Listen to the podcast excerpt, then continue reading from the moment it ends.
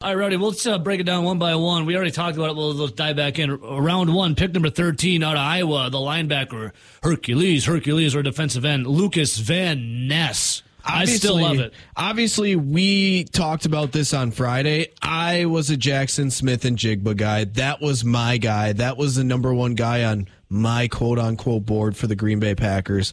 But Lucas Van Ness was a guy that did make it on my list of players that I wouldn't mind the Green Bay Packers drafting because it made sense. You know, he can play technically three different positions, I guess, or at least he did at Iowa. He can be an edge rusher, a defensive end with his hand on the ground, and he's even taken snaps inside. But yeah, he's the freak athlete, right? He's got the RAS score of a Nick Bosa. He is the young up and coming player that's only played legitimately two years of college football and is 21 years old. That's the guy that they're hoping is going to be their streamer. He's going to be their stud. And with Rashan Gary most likely missing time, Preston Smith is into his early 30s and he's not going to be around forever. Yeah they needed some edge rushers. So yes, I I give Lucas Hercules, Van Ness Hercules. a thumbs up. Even though I was a Jackson Smith-Njigba guy, I still like the pick. It, it only could have went up if it was Jackson Smith-Njigba. All right, so up next in round two, pick number forty-two, Brian Gutekunst, Packers GM. He goes offense tight end out of Oregon State, Luke. Musgrave. This guy's coming off uh, a knee injury too, though. Yeah, and so this is like the pick of ceiling over production yeah. because Luke Musgrave, he was a guy that the college production really wasn't there. I believe he had less than 50 catches in his career. He had less than five touchdowns in his entire college career. Now, with that being said, when you look at what he can do when he is on on the field, he is actually so if you looked at the top tight ends I would say overall, kind of the top two were Dalton Kincaid and Michael Mayer by most publications. Yeah. Dalton Kincaid was more of the receiving tight end that really couldn't inline block. Michael Mayer was more of the inline blocker that also could catch the football, but he wasn't a big yak guy. He wasn't a big yards after catch athlete. Luke Musgrave is actually kind of the combination of the two. He's a guy that does really good work in the seam, can catch the football. He's athletic over uh, after the catch, but at the same time, he can get in there. He can he can block in line and he can seal block. The one big thing with him is the lack of college production. He had one pretty good year in 2021. He showed a lot of flashes in college. He just couldn't stay on the field due to injuries. So this is one where Luke Musgrave could turn into a pretty good pick if he can stay on the field. Yeah. It's it's I really do believe that Luke Musgrave, if he stays healthy, can be a solid tight end. That, that's well, that's good. And Brian, it's just the health. Yeah, and then up uh, pick number fifty, round two. On his birthday, nonetheless, Badger fans will remember him. Or sports director Zach Heilprin joined us an hour ago ish, talking about how he caught a touchdown, also threw for a touchdown on Bucky. Wide receiver Jayden Reed out of Michigan State. Now, I think there are things you can nitpick with Jayden Reed. One, a lot of publications didn't have him going in the second round. A lot of them had yeah. him more of a consensus third round. A lot of pick. people not really liking the. Uh... There were other receivers that were out there that were more notable names or getting higher draft grades that might have more uh, attributes that were desired by NFL teams. But if that was their guy and they saw that some of the guys that were still on the board they weren't really in love with, but they liked him, he makes sense because they attacked the wide receiver position and they needed wide receivers. Yeah. And more specifically, Jayden Reed is a slot. He can pl- probably play outside, but looking at the Packers roster and how they drafted, he is probably going to be one of their main slot guys going into next year. Because what? Outside of Samori Toure, it was pretty light for guys that consistently play in the slot. Yeah. So I think you can nitpick this just based on some of the other wide receivers out there at the time, but they did go wide receiver, which the Packers needed. Yeah. And then up next, Rowdy, uh, you basically can chalk this guy's career up uh, to be done before it even starts because it came in the third round joking, but with Brian Gutekunst's track record in the third round, he's if, not good. If you go one further in his track round, in the third, or his track record in the third round and on tight ends, It's not good. yeah, because that would be uh, Jace Sternberger. In fact, Jace Sternberger was playing in the uh, XFL, by the way, over the weekend. Or was it USFL? One or the other. But round three, pick 78, another tight end. Tucker Kraft out of South Dakota State. This guy seems like he's badass, though. This guy seems freaking cool. Yeah, this was the guy that had his draft party in a legitimate garage with people that look like they live on your block. Yeah, like like good old he, boys. He he is he is definitely a close enough Wisconsinite actually from South Dakota, but I I think Tucker Kraft was actually him and, and Lucas Van Ness were guys that made my list for guys I wanted the Packers to draft. Weirdly enough, Musgrave and Reed were fringe guys that I didn't add to the smaller list that I tweeted out, mm-hmm. but the, they were fringe guys for me. Tucker Kraft, I liked him, and in the in the third round, I think they got a pretty pretty good value on this too because he was projected in a lot of publications second, third round. So I think they might have gotten a little bit of value out of Tucker Kraft. And we had Zach Heilprin on our sports director earlier, and there were SEC schools having him, uh, reaching out to have him come. Yeah, I have the audio of it. To their schools for big time NIL money because he was a really good tight end at the FCS level. Like he kind of dominated FCS. And just like Luke Musgrave, he can do both. He's a guy that can catch the football. He's decently athletic after the catch, and at the same time, they can line him up in line, and he blocks. So get you a man that can do both, Rowdy. Well, I think we know we know that Matt LaFleur likes to run the football, right? We know that he likes to have two tight end sets. That's they have their two tight ends. Both are inline blockers. Both can catch the football. Both are decently athletic after the catch.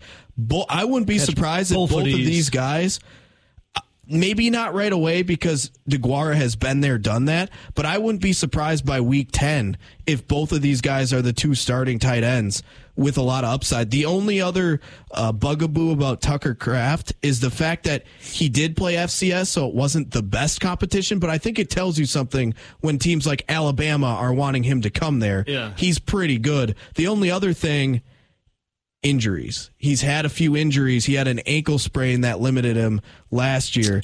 But I truly believe if, if Musgrave and Kraft can stay healthy, I think they both can be solid tight ends. I don't wanna I don't wanna compare them to But do it. Gronkowski oh, and oh, Hernandez oh. when the Patriots No, you're talking about Hernandez on the field, right? Of course. Okay.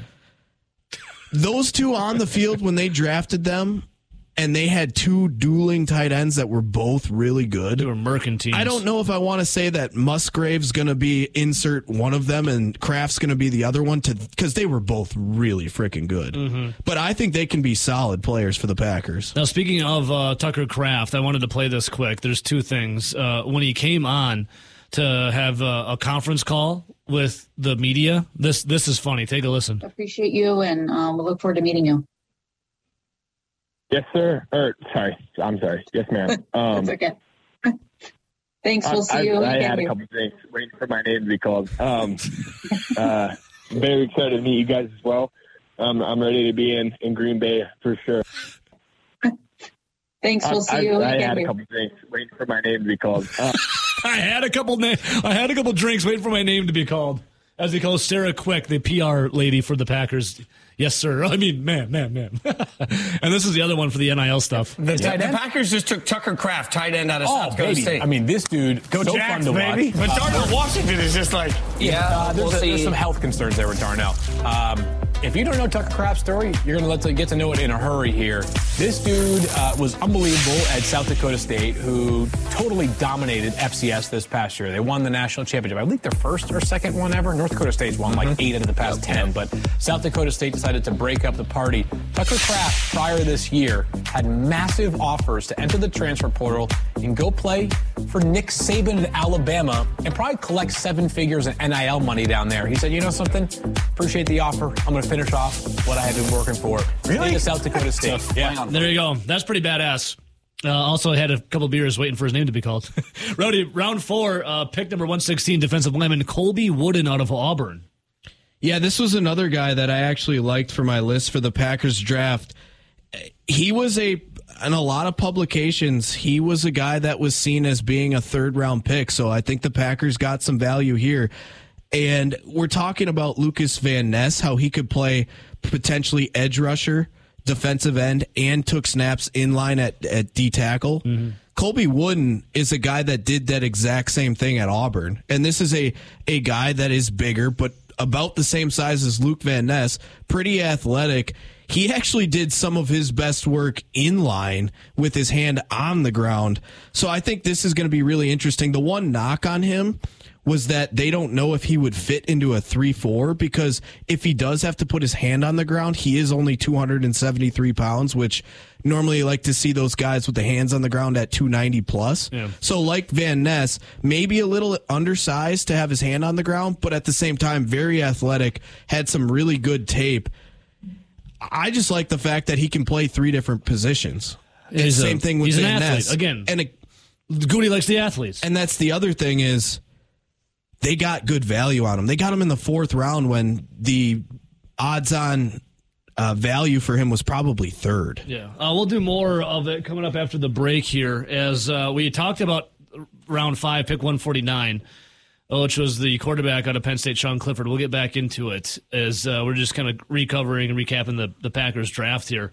The lowest grade we've seen, and now keep in mind, grades are, they literally mean nothing then you can't really grade it till like three to five years down the road still. But the lowest grade that I've seen, and I've already seen B plus. Everyone else is around A, A minus. A A to B plus. Yeah. So. And one publication that was not a Green Bay, Wisconsin publication. I did see the Packers got the best draft. Well, dive more into that. It. I don't know. I I like it, but that's what I saw. Who did they say had the worst? Did I did not look for that. I was just uh, skimming for the Packers. Back to the Packers draft here. Round five, the fifth pick. Pop that turned him to a superhero. Sean Clifford goes to the Green Bay Packers. Yeah, I already kind of vented about this pick. This Who is, likes it? This is the pick that I absolutely hate. I think you probably could have got him in the late seventh honestly probably could have signed him as a priority free agent. Doesn't make sense to me. I know that they say they like him working with the quarterback room, helping with scheme, helping with all that stuff, but it doesn't make sense to me why you would spend a fifth round pick on essentially a consultant. now, a lot of people are saying, okay, well, he's the Rose Bowl MVP. He's the all time leading passer for Penn State. He's got all the touchdowns. Oh, and by the way, he made Will Levis transfer out to Kentucky. And to those people, I would say he was surrounded by a ton of talent at Penn State, both wide receiver, tight end, and running back while he was there. And oh, by the way, while he was there, it was for forever. Just like five he was years. the starting quarterback forever. And two, or three, I guess. I'm not high on Will Levis. I wouldn't have drafted Will Levis. So great. He beat out another quarterback I don't like. Uh, right. Does anyone like the, the Clifford pick? Here, I, I, I posed it, so I'm going to ask it. Uh, I posed it, so I'm going to have it answered. Line four. Good morning, Daniel. Who's on line four? Hello. Hello. Hey, how's it going? Hey, good. Uh, you guys were just looking for some uh, crappy graph, uh, draft grades, and if you look at uh, Sporting News, yes, they got them at 25 at a C minus. Ooh, oh, that is the lowest. Then a ooh C minus. What did what did you think personally? Did you like it? Do you like it? Uh, I kind of tune out till uh till they actually draft picks. I don't really care, but yeah, I mean it, it doesn't really matter at the end of the day because they have literally have done nothing. You know. Yeah, I don't know half the people who drafted anyway, so what's the matter? You know? Here's the. Th- I like it. It's like I'll learn who you are if you're good, right? Right. Yeah. You show out, let's do it. You know. Hell yeah, show out, and then I'll learn your name. I love it. hey, what's your What's your name? Tim. Thanks, Tim. Appreciate it, brother. Very bad. All right, Rowdy. Up next uh, for round. So there's the lowest. Some sporting news. Uh, round five, pick number 159. We go back to wide receiver.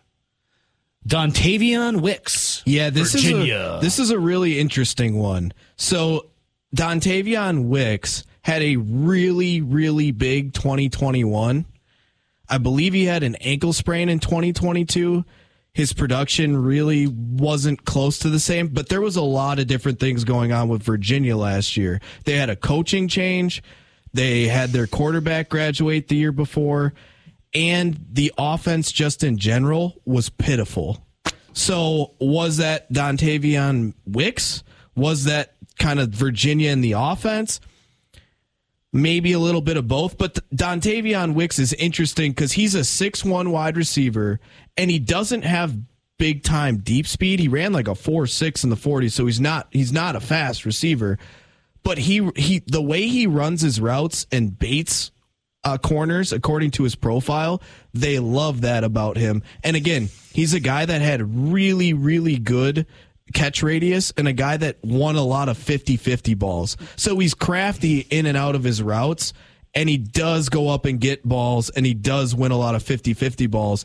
I think the Packers are looking for the upside in 2021 sure. when he had a quarterback and a decent offense and not the terrible quarterback, terrible head coach, terrible offense that he was in his in his last year at Virginia.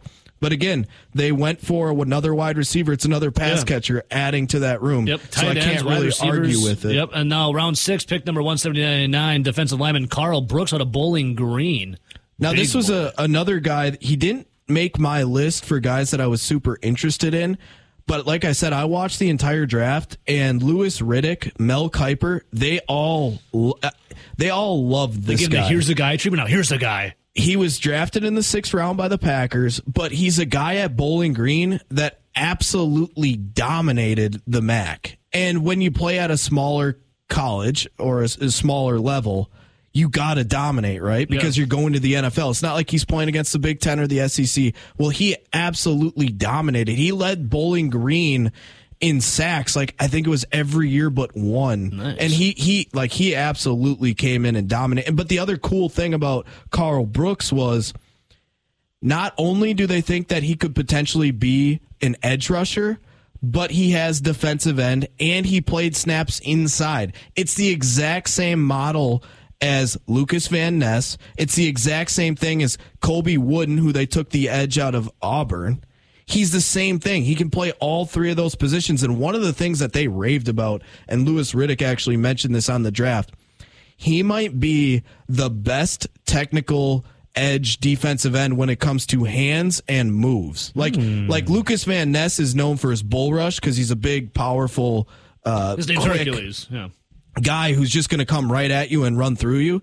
This guy was the most technical, and they said that at the Senior Bowl he was winning a lot of one-on-one battles with the offensive lineman because of how good his hands were nice. and how technical he is. And another thing with both Brooks and Wicks, the receiver out of Virginia that we just talked about, both of these guys were seen as guys that were going to be taken higher in the draft. Wicks was a consensus fourth round pick.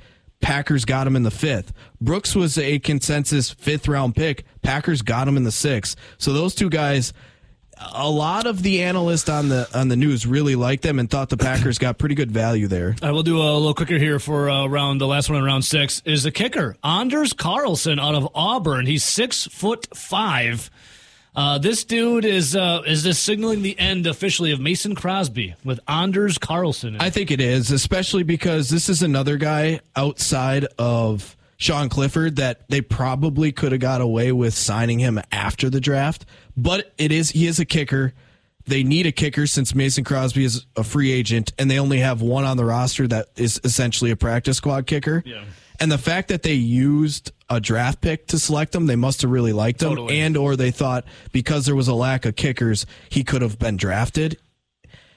All I know is that Daniel Carlson is his brother. Daniel Carlson is a very good kicker for the Raiders and he is a guy that had pretty good years at Auburn. The only big uh, year where he had a down year was coming off of his ACL injury. Yeah, and now he's, I believe, going to be in 2023. Will be two years removed from that ACL.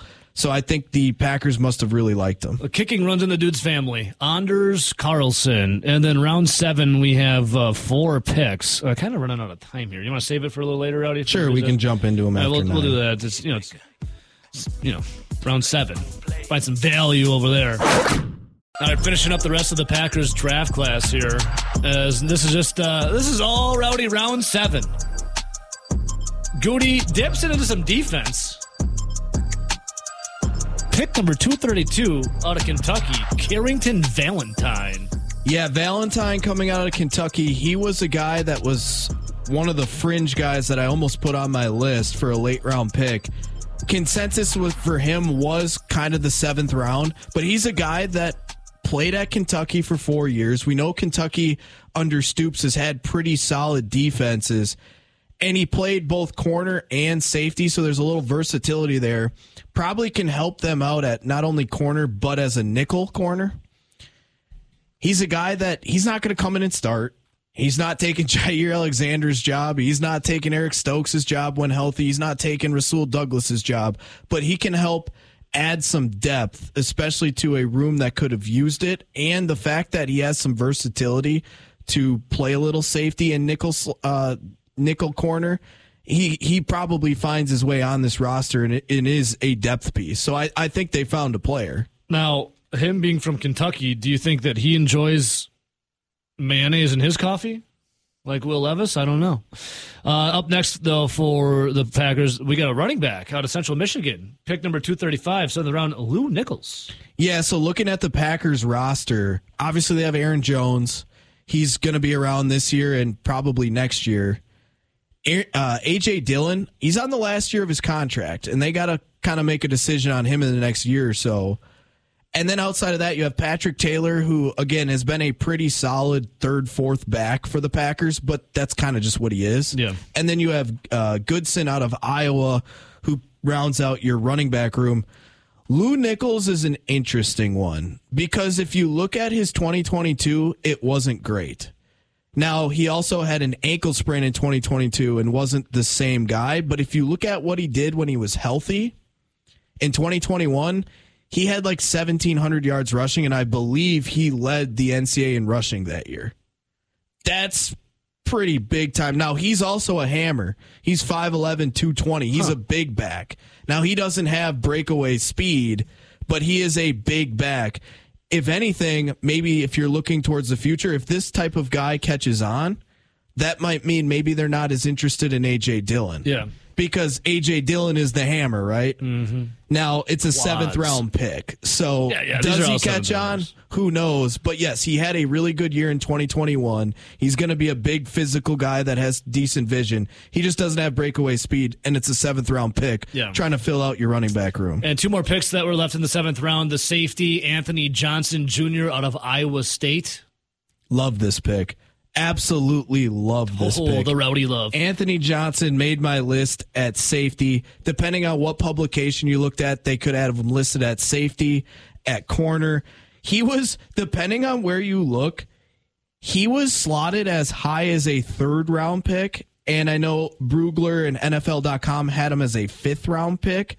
I think Anthony Johnson Jr. out of Iowa State has a shot at playing. Let's go, Rowdy. Like not not not making the roster at legitimately playing.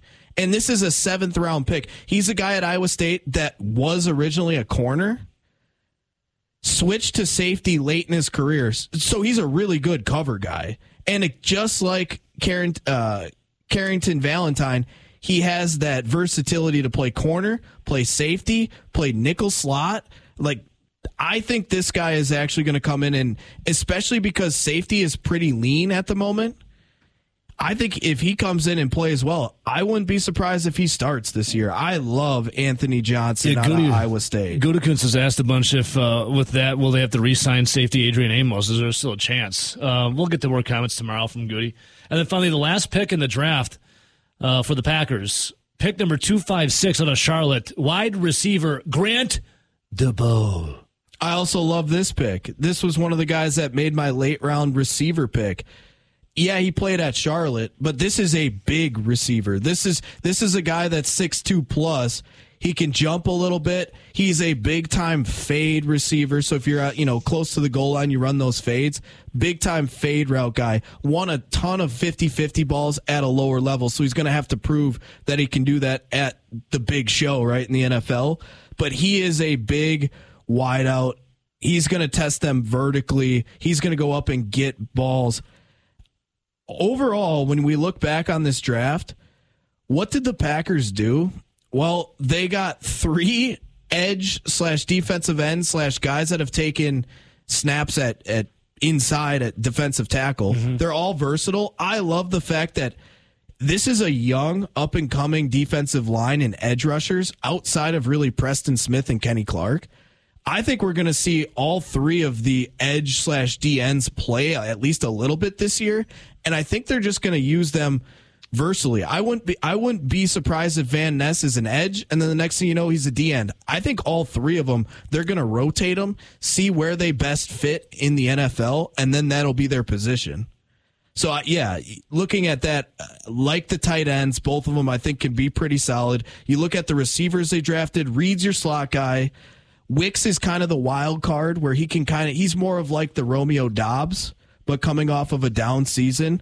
And then again, Debo is a guy that's going to threaten you deep. He's the guy out on the end that's going to make the fades and make all the plays high in the air.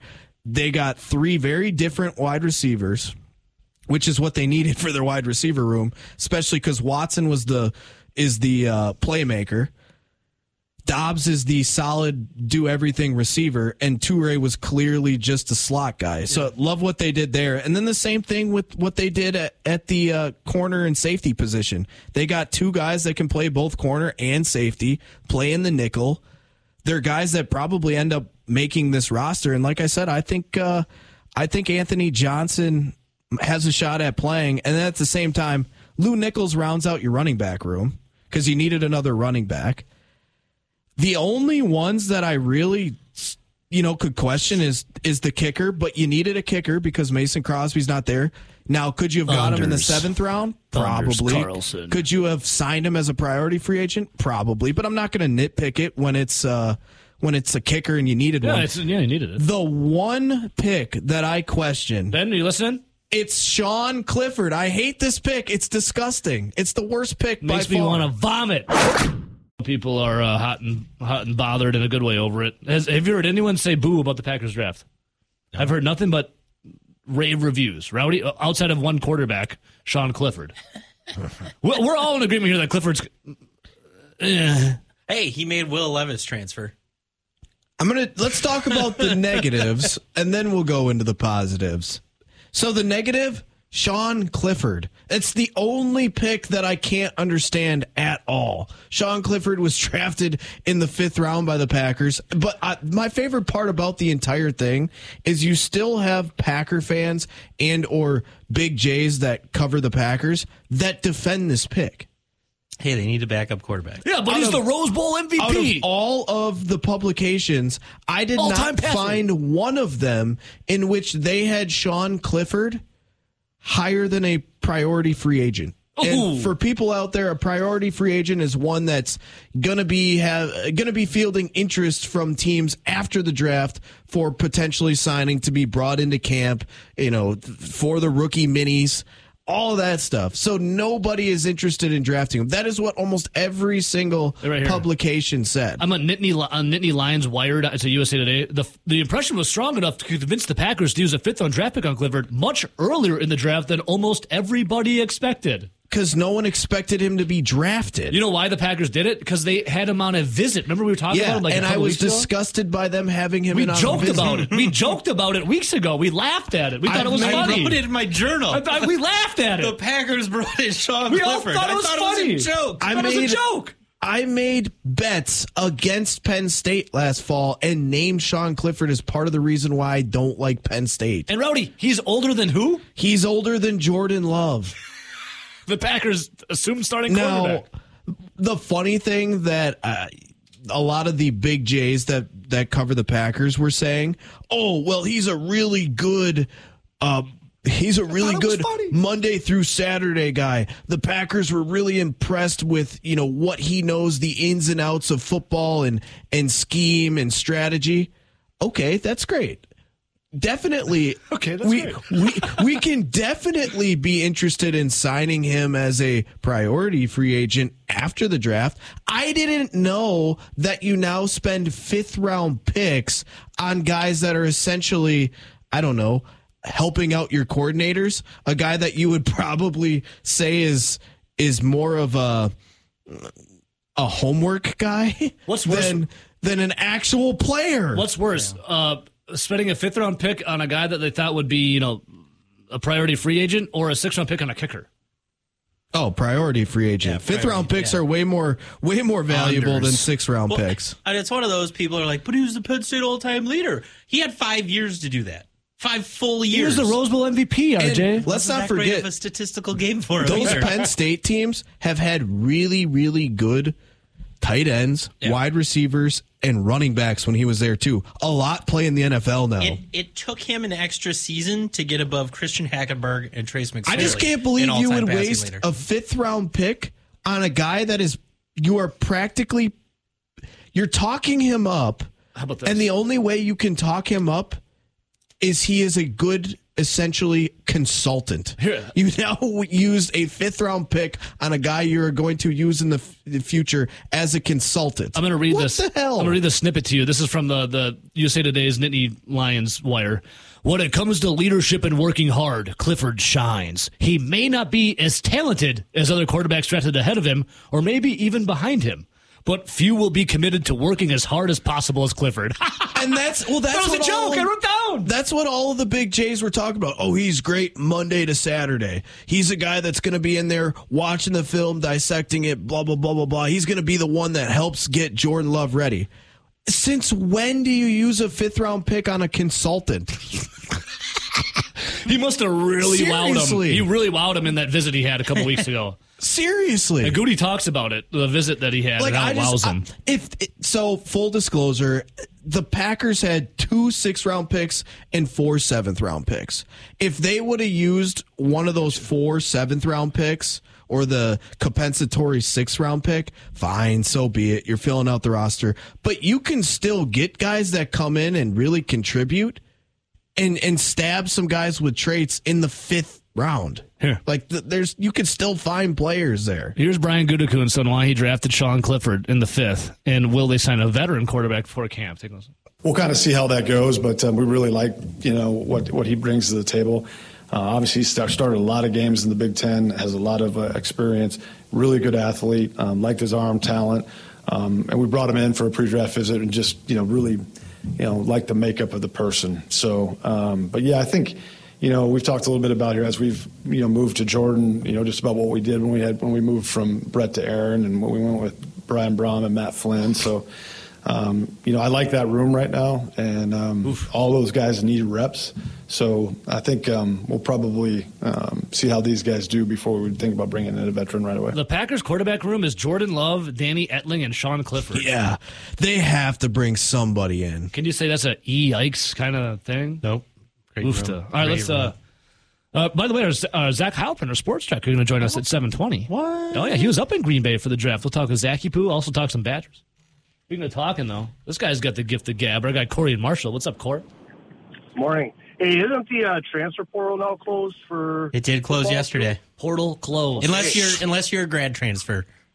Well, that's the holiday I'm I'm uh, celebrating, not a commie holiday. So Badgers now they got their they got basically got their roster set from what it sounds like to me. So yeah, Clifford the big red dog. I'm not too impressed with that pick, Rowdy. I kind of agree on that. It's like if you want to hire a consultant, just hire a hire the guy and pay him hundred thousand dollars a year. You don't really have to pick him with a fifth round pick to do that.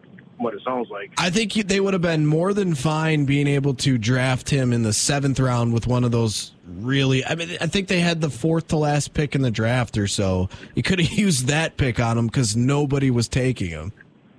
It's kind of disconcerting because wasn't Gutekunst all about DeShone Kizer too? And Oh that yeah, really yeah, that was his guy, big time. Yes. You better I don't know about out. the Harvard, the Midwest there, Rowdy. Not too impressive so far with that type of uh, that type of talent evaluation at the quarterback position is kind of distressing. Weirdly enough, uh, Corey, I had a friend, and me and this friend butted heads on this take. And he was also a big DeShone Kizer guy. And I looked him square in the face TU. and told him that Joshua Dobbs would have a better career than DeShone Kizer. And he called me an idiot. Last I checked, Joshua Dobbs was in the NFL last year as a backup. And DeShone Rowdy, I Kizer can't ever see you butting heads with anybody. That doesn't sound like And you at weirdly all. enough, though, he he also Right, went to the Harvard of the Midwest. So All right, guys, Zach Heilprin. Zach, Yay! Zach, I do know one thing though. Draft picks, they come, they go. How was uh, How's the draft? Do they- do How's they- Green Bay? I mean, do they come and go? Because it feels like uh, Gutekunst uh, is not going to give any of them up, and he used all of them. So they don't come and go. He, they come and he uses them. Well, then they, they bring them in. They come into the facilities, and eventually they do go. You know, most yeah, of the, after like after, after, after like what 18 three years? Yeah. Well, hey, let's just dive into this, Zach. Uh, by the way, Lucas Van Ness. Uh, what was your thoughts on the 13th overall pick for the Green Bay Packers, Lucas Van Ness out of Iowa?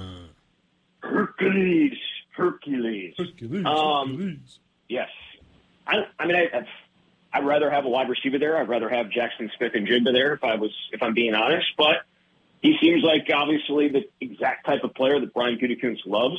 A guy with a huge upside, a guy who's really athletic, a guy who can rush the passer. So they consider uh, several positions like premier positions that they're going to use really good picks on, and uh, an outside edge rusher is exactly one of those premier positions, and he fits the bill. So I, I'm not surprised by any stretch. It's just I think a lot of us probably would have been okay if they'd gone offense there. Now, Zach, uh, you were up in Green Bay. Was Brian Gutekunst smiling ear to ear? Was he like smitten with Van Ness, Hercules? He, he I mean, he, he loves his athletes. He lo- he loves his big athletes. So yeah, I mean, he was obviously quite happy with what they got. Um, it kind of felt like a pick that you could have uh, potentially potentially traded down and still got him. But Hmm. again, uh, if you like a guy enough and it's clear that they liked him a lot, take him. Uh, Zach, then in uh, Dane numero dos, that's number two. Um, just said it in Spanish. But Zach, he must really like a guy named Luke, the tight end out of Oregon State, Luke Musgrave. What do we think of this one, Zachy Poo? It felt like there's a bit of a theme to their draft. The guy's named Luke. Uh, that, but also guys that had offensively, guys that had a ton of uh, production in 2021, and then for various reasons, kind of fell off. So Luke, Luke Van Ness, I mean, I should say Luke Musgrave never really had a huge year. I think he ended up catching like a total about 40 something passes in his entire career, but he was hurt pretty much all of last year, only played in two games. Um, but when he gets healthier, or when he is healthy, they think he's a guy that can get down the field, middle of the field, uh, stretch, um, stretch the defense and get vertical down the field. That's something that they haven't really had at tight end um, in quite some time. So it's a good pick, and it goes really well with Tucker Kraft, who I think probably is going to be the guy that every fan's going to love just because of how he talks and the way he acts. Um, you know, talking about uh, having a few drinks before getting drafted on on Friday night, which is Hell yeah. hilarious. Hell yeah. So yeah, a couple double up on the side ends, and then you get a Jayden Reed, who I think uh, Wisconsin fans probably remember quite a bit, um, or should I should say. He threw a touchdown in overtime, and then caught a winning touchdown, or caught the winning touchdown last uh, October against Wisconsin. So yeah, I mean, I liked, I really liked Friday night for sure. Zach, you mentioned how Packer fans are going to like Tucker Kraft, the tight end out of South Dakota State. And when you're watching the draft, a lot of those, a lot of those uh, draft parties, or I guess you would say guys that are sitting around waiting, they're in, you know, the nice homes, probably like an agent's home or this and that. Tucker Kraft looked like he was out in like a man cave or an industrial shop drinking beer with a lot of other people that you would look around and say, huh, this looks like somebody I know, or this looks like someplace I've been. So to your point, yeah, he looks like he is uh, very Wisconsin esque there. Well, you guys did a show in someone's garage, didn't you? Correct. and it could have been that Yeah, I mean- garage. It was a man. That's- it was, that's what I'm saying. A garage is like That's what a, an offensive term for that, though. It was, it was more than a garage, Zach. It was Right, a, it was yeah, a, no, but it it- was a palatial space of, Yeah, of Well, manhood. that's kind of, that's kind of what his draft party looked like. I mean, they had he uh, they had a. I saw when he got the call. There was a video that South Dakota put out, South Dakota State put out of him getting the call, and like he's got this mic, and he's like telling everybody to shut up so he can hear. Um, no, it was that was awesome. Um, he's. I think people are gonna, as I said, I think people are gonna enjoy watching him. A funny part about it too was the fact that so he's from South Dakota. He went to South Dakota State, and just in general, the state of South Dakota, they don't have a football team. So you had people wearing Packer jerseys, you had people wearing Viking jerseys, you had random NFL jerseys, all in this legitimate shop, and they're drinking beer, and they literally look like people you know. yeah, I mean it's it's it's fantastic. I think that you know the it was really notable um, when he was talked when he talked to the media afterwards. He had he had a chance to go to he didn't he wouldn't say names, but a, sh- uh, a lot of ton, a ton of money, a ton of money that he could have gotten after 2021 to go play in the SEC, and he decided not to. He turned it down. Went back to went back to Brookings. He missed time. He was one of those guys that said that missed time in 2022. Missed I think six games last year, but then came back, helped them win national championship. Um, so he's he's a I, I think he's a really down the home guy. I mean, how many people are going to be turning down? How many people are going to be turning down six figures, like a high six figures, to go into and play in the SEC just to go back to South Dakota? He is one of those people that did. Yeah, and I believe the one big rumored SEC school that you're referring to was Alabama. Alabama. Hey, Zach. Uh, I'm yes. Uh, I'm going to skip over Colby Wooden out of Auburn. Um, well, unless Thank you want, to, if you want to say something quick about Colby, is it your favorite kind of cheese? Zach, It's not bad. It's not bad. It's not bad. I, I want to get into this because a lot of people thinking this pick is bad. Not many people had him going in uh, the fifth round. Hell, people talking about you could have been a preferred free agent. Packers pick number 149 in the fifth round. Choose quarterback, Penn State, Sean Clifford. Uh? Woof. Yeah. What's can, Woof. Yeah. can you give me something like Okay. good? Give me something good before I- we get to I the mean- bad. All-time leading passer, all-time completions leader. I think all-time touchdowns leader. Yeah, isn't that because he went to school Uh, to be a doctor? Well, I mean, he did. He did play for five years, yes. um, but hey, did you know that he beat out Will Levis at one point? Yeah. Isn't that interesting? Yeah. Um, And he he doesn't also put went mayo in his coffee. That I heard. True. Yeah, and Dwayne Also- Haskins beat out Joe Burrow. Yeah. Al- Also, uh, yes, good point. All right, also, now who was the guy that beat out Justin Fields again? Uh, Uh, that was Aaron Murray. at, at, at Georgia. Aaron yeah, Murray. All right, so there we go. Beating out guys. Yeah, so it's worked out Hey, he well. caught guy on with who- the practice squad. Mm. I think Yeah, Buffalo. so Sean, yeah, Sean Clifford, eh, I, he's a guy that you definitely could have gotten later. But they also said that, you know, when he talked uh, yesterday, Gutekunst on Saturday, I should say that he was the highest. There was a run on quarterbacks, and he was the highest guy left on their board, and they decided that they uh, that they wanted him. And when there wasn't, like, if if he had gone, there wouldn't have been any other quarterbacks that they liked allegedly. So they take him. I, He must have really wowed in his visit a what are you couple weeks do? ago. I mean, that's what Matt LaFleur said that that he uh, they really liked the personality that he had. I guess people are saying he can be another coach, but the dude's older than Jordan Love, Yeah. so um, it's it's not a situation where you're expecting him ever to come in and be your quarterback, like full time quarterback, He probably- your number one quarterback. he probably came in and he told- him to be a backup. He probably came in and told Gutekunst on the floor that he thought Rodgers was a bum and an a hole too. He's like, oh, yeah, I like this guy. yeah, welcome aboard. like that. Please, I saw all that too, Welcome Zach. aboard. And I get, you know, it's good to have a guy like that. I, I totally understand it, but at the same time, it's like, do we now use fifth round picks on essentially consultants? Yeah, um, they do uh, apparently. I, I, I don't like the pick. I don't think any. I don't think there's too many people that do like the pick, but it is what it is. Anything else in the draft before I get into some Badger news? Anything else in the draft, Zachy, that uh, you like? The collection, a, a gaggle of wide receivers, a running back, a safety. What do you think? Mm. I don't know. Quarterback. It was. I mean, the fact that they used all 13 was a little bit of a surprise. And I thought at some point they would trade up, maybe uh, use two seventh rounders to move up a little or something like that. They used all 13. I don't know how many. I, I think that kind of speaks to maybe where they think their roster is, but um, I think there's a good chance that a lot of these guys are going to make it. Um, but I, I am excited for what they did with, for Jordan Love on Friday night with uh, with what they did in the second and third round. That's for sure. Yeah. So, Zachy, uh, I want to switch gears a little bit here to Wisconsin. Uh, many are saying that Jack Cichy is validated over what has occurred over uh, the Mifflin Street Block Party. Uh, before, Zach, have you ever heard of a success story from Mifflin Street Block Party? There have been very few success stories. I think obviously you remember Mifflin. I'm sure RJ remembers Mifflin. Well, My you know, success is coming right. away without a ticket, and I guess uh, yeah, with, with, without getting those little plastic handcuffs on. That that was that was usually the biggest win for everybody. No, I've never brought Um, I've never brought a gun with me to any of those parties, uh, so uh, that's another success for me, I guess. Not getting busted for um, uh, uh, allegedly a stolen gun. Stolen- a stolen stolen gun. I've never stolen Yeah. a gun either, though. So I've never owned a. Well, I shouldn't say that. Um, I yes, I've never brought a gun to any place that where alcohol is involved. So it's it's a it's a it's not great. It's like what what's the need of it? What's the need? Again, the the well. So no, people are wondering. Uh. I guess Marcus Allen was arrested uh, over the weekend at Mifflin, and apparently uh, Allegedly. n- news allegedly Allegedly. News Three now was reporting that allegedly there was a stolen handgun allegedly in his alleged backpack. Allegedly, That is allegedly the story. Yes, um, he's facing a potential. According to News Three Now, which is the only uh, outlet that is actually reporting this, yeah, allegedly. uh, that uh, on, on the charges, on the actual, on the potential charges that he could face.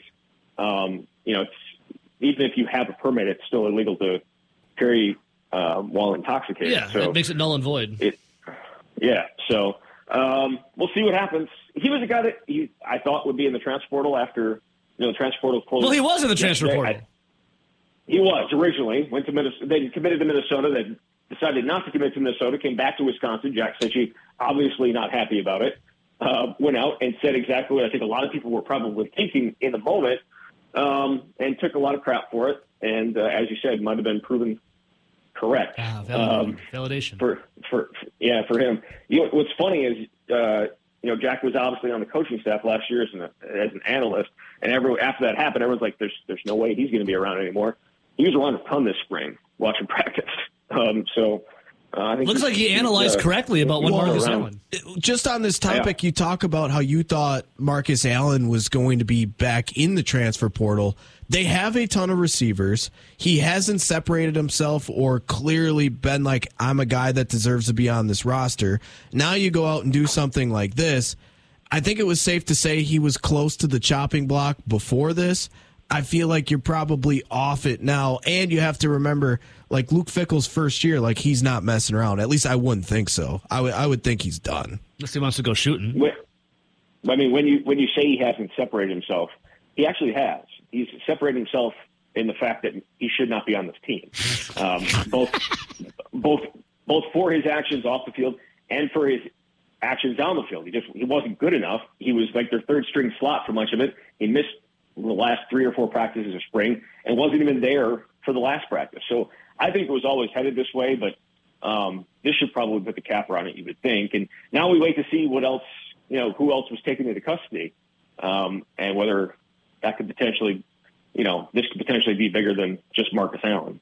Man, yeah. Again, never heard of a success story out of Mifflin besides like dodging, getting you know, stabbed. That happened one time. Someone got stabbed. I was going to say that? every single Badger player that's ever named in Mifflin, it's not a good thing. no.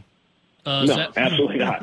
Zach um, now that spring ball uh, has concluded, the launch has, you know, I guess landed again. Zach, I have a question here from one of our listeners. He uh, wants me to ask which quarterback looks most like Graham Mertz, uh, Graham Mertz, excuse me, on this Badgers. Mertz. Mertz. Graham Mertz on this Badger staff. Mm, there is no Graham Mertz on this on this Oh, thank God. quarterback nice. in, in this quarterback room. Uh, which one?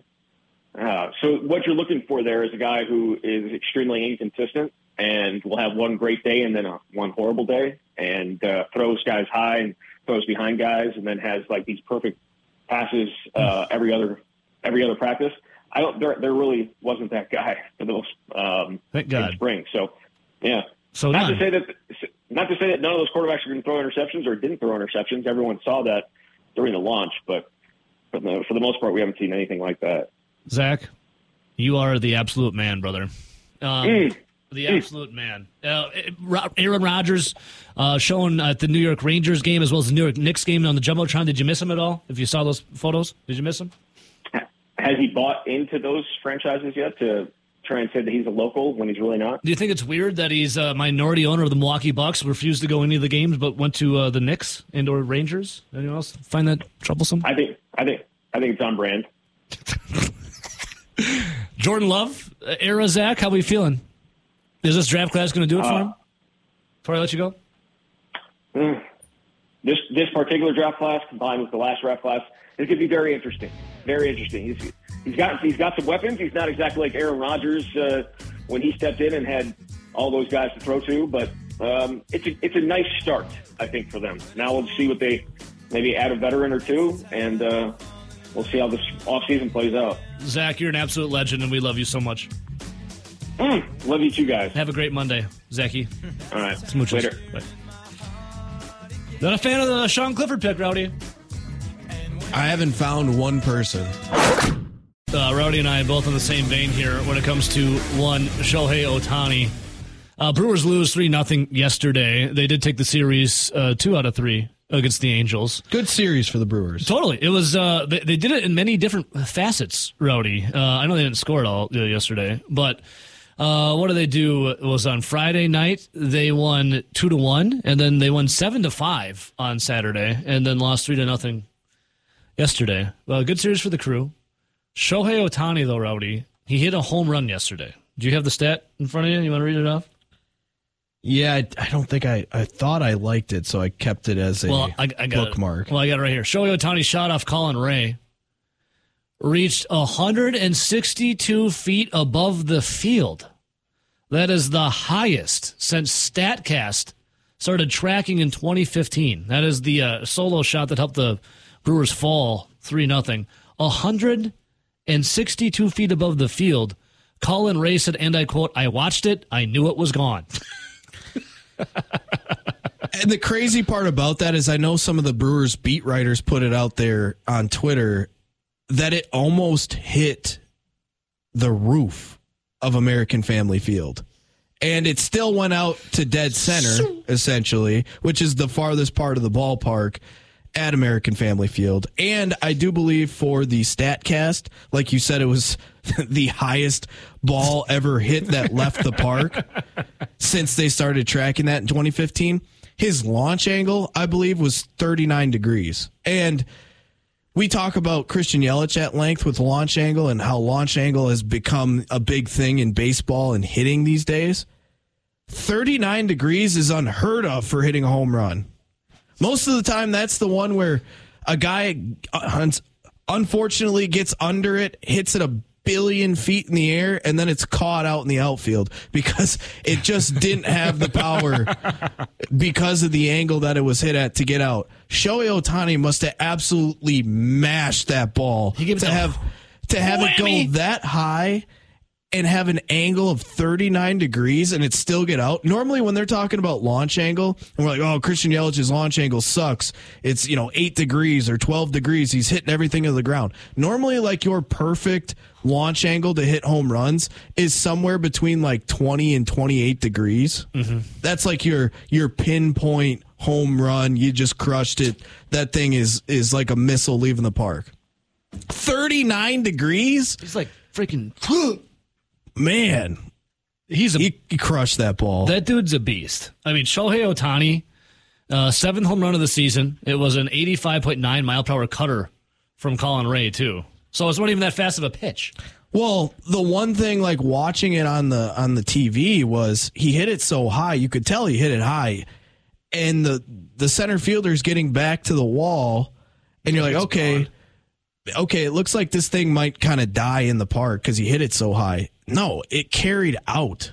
Man, he just um, that was a bomb. The ball left the bat with a 114.3 exit velocity, uh, at a hang time of 6.98 seconds. It's, it's pretty long hang time up there. See, we when we were when we were back in the day playing, we used to actually grab like a pitching machine and have them shoot like really weird, uh, really high balls to the outfield, so that when you do have one that gets hit that high, you have some experience catching it. And those really, it's like two two of the harder ones if you're an outfielder to catch are the missiles hit right at you because they're extremely tough to judge, and the extremely high ones for like youth baseball players because your depth perception and it coming down can be so off. You comparing youth baseball to major leaguers? I'm saying youth, high school. Okay. I'll sh- I'll shoot some super high balls at you and see the difference no, between I just, like a, no, I know I couldn't do it, but you know I'm not a major league baseball player. No, but what I'm getting at is how hard it would be to judge that down there in center field, but it looked like the guy had a good beat on it. The fact that it kept carrying and got out of the ballpark is the insane part. It was gone. He hit it so high. She gone. Uh, let's see here. Ohtani is batting 394, 13 for 33 in his last eight games, two doubles, one triple, three homers, seven RBIs, and four stolen bases.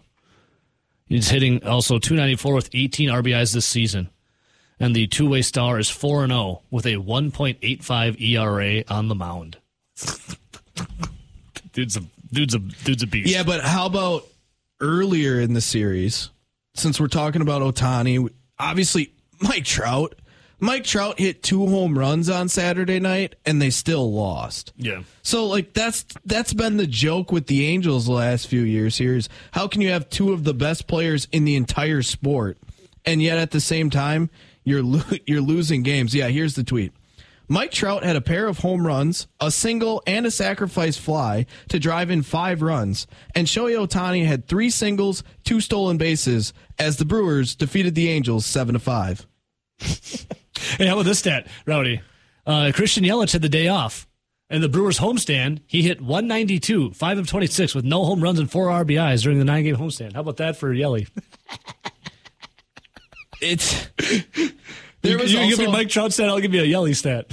there was also a really, really funny uh, picture that I saw that was going around, and it was, I believe, from the Saturday night box score where again Trout hit two home runs, a sac fly, a single. Shohei Ohtani had three singles.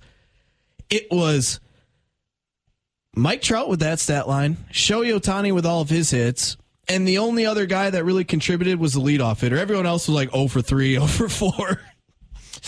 and they're like the the caption of the tweet was a typical Angels box score. Mike Trout and Shohei Ohtani doing everything, everyone else doing nothing. Uh, uh, so now, Rowdy, uh, Brewers acquired something. Uh, they did a little wheeling and dealing. I just got a text message from our guy John, who's an Angels fan. Oh, hey, Johnny. Quit piling on. Hey, Johnny. Uh, I also, Dave from Monona is now going losing it on me that he got threatened in a Twitter space. Like I have something to do with it. One, do one other thing from from yesterday that was pretty funny is when the Angels were throwing over while Rowdy Tellez was on first and there was a video that was captured of Rowdy Tellez talking to the pictures pitcher saying, "WTF." Why? I'm fat. I'm not stealing. I thought that was pretty funny. Why? I'm fat. well, how about this? Uh, did the Brewers get a steal, Rowdy, in their newest acquisition? What do you think? What do you think? Of yeah, this? Trevor Megill. Now, Miguel. Not he, Miguel, Megill. Yeah, Miguel. M E G I L L. They acquired him from the Twins in exchange for a player to be named later or cash. They're assigning him to AAA. I love that. A player to be named later or cash. Trevor Megill, though, he was a guy that has seen parts of two seasons in big league baseball. This guy throws hard and he's got really, really good spin rates and really, really good Ks per nine. His one downside is that his ERA has been quite high in those two years of big league baseball. But if you look at his FIP, which is fielding independent, uh, stat, that is where you take out uh, what should be an out, the errors in defense or lack thereof, defense behind you. His FIPS have actually been way better and way lower than what his actual ERA is. And at the same time, like I said, his Ks per nine and his spin rates are really, really good. I think this could be a guy that actually ends up. Uh, I'm not saying he's going to come in and be some all star pitcher for him, but he's a guy that could contribute to this bullpen in the future, especially because bullpen is a big question mark. And we've seen guys like Javi Guerra, who had an ERA almost around 10, he got DFA'd. Like they need arms. This this could be another arm that has a little bit of juice to it. Is he going to be great? Probably not, but he could bring a little bit of a boost to a bullpen that that might need a little bit of a shot in the arm here at some point this year. But have you seen some of the injury reports for the Brewers? Yeah, I was just going to get into that. Brandon Woodruff, uh, his MRIs came back looking good. He's going to start throwing soon, right? So that was the fun. That was that was kind of made me chuckle because remember when it was going to miss about two starts. Cautionary. Yeah. Let's two to three starts. We think he'll be back. No, it turns out best case scenario. So they got good news. Yeah. It's not season ender. But it was funny because now at best he'll be back at the end of June when originally they told us two or three starts. Yeah, and it'd be better safe than sorry. Now on the other injury fronts, you have Adrian Houser made another start. It looks like he's going to make one more start in AAA before he will come back and rejoin the Brewers, so that'll be a boost. Gus Varland sounded like he needed one more appearance in AAA. Yeah, he's good. He was going to rejoin the Milwaukee Brewers, so that again helps the bullpen. Houser, whether he's used as a starter and or a long man, that helps either the rotation or the bullpen. And then Tyrone Taylor, he's looking like he's close. They said he probably will need a couple more games in AAA. He'll be ready to go. That helps obviously because Garrett Mitchell Yeah, they put him on the done for the year Yeah, with done. the shoulder issue. So That's a bummer. looks like the Brewers might be getting a little bit of a boost here and getting a little healthier in the next week or so. Yeah, and this is crazy about the NL Central. Who in their right mind ever thought the Pittsburgh Pirates on May 1st would be leading the way? 20 and 9, a game and a half above the Brewers for first place. Cubs are third, Reds uh, second to last, and the Cardinals dead last. John brings up a good point here. Over the weekend, Javy Guerra was traded to the Rays for again a player to be named later or cash. Yeah. For a guy with an ERA around 10, for a guy that has never been good in all of his stints in the big leagues for the last few years, I'm going to guess they probably got a couple hundred thousand and or they're probably going to be getting like some low A ball pitcher that's like 25 and has absolutely no future. Uh, some But guy's that's- got that's the absolutely thing. no future. That was the guy that was the end of the bullpen. For the bullpen, that was a huge question mark because there wasn't a ton of proven talent there. Yeah. That's why that's why Trevor Megill could be important at some point down down the road because he's got a little bit of juice.